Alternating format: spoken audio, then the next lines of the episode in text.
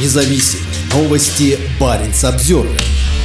Россия закрывает свою канцелярию в Лапенранте и финские консульства в Петрозаводске и Мурманске. МИД России уверяет, что ответственность за сокращение консульского присутствия целиком лежит на финской стороне. Власти России с 1 июля закрывают канцелярию посольства Российской Федерации в финском городе Лаперанта. С этой же даты отзывается согласие России на работу отделений Генконсульства Финляндии в Петрозаводске и Мурманске. Об этом 30 мая сообщили финскому послу в Москве Анти Хеллентере. Он был вызван в МИД России для вручения соответствующей ноты, говорится в пресс-релизе министерства. По заявлению МИД, данное решение обусловлено конфронтационным курсом, проводимым финнами в отношении России. В министерстве указали, что Финляндия вступила в НАТО, запретила россиянам въезжать по туристическим визам и перестала такие визы выдавать, свернула торгово-экономическое сотрудничество, прекратила авиационное и железнодорожное сообщение. Ответственность за сложившуюся ситуацию полностью лежит на финской стороне, считает в внешнеполитическое ведомство. Вступление Финляндии в НАТО и отдаление ее от России поддержано финским обществом является прямым следствием войны, которую Россия сегодня ведет в Украине. Об этом говорят исследования. Так, по данным опросов, еще в декабре 2021 года идею вступить в Североатлантический альянс поддерживали лишь 31% финнов. В мае 2022 этот показатель вырос до 78%. Что касается разрыва экономических связей,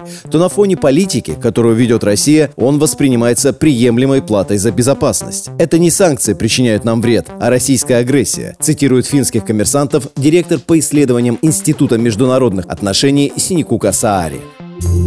Парень Самсервер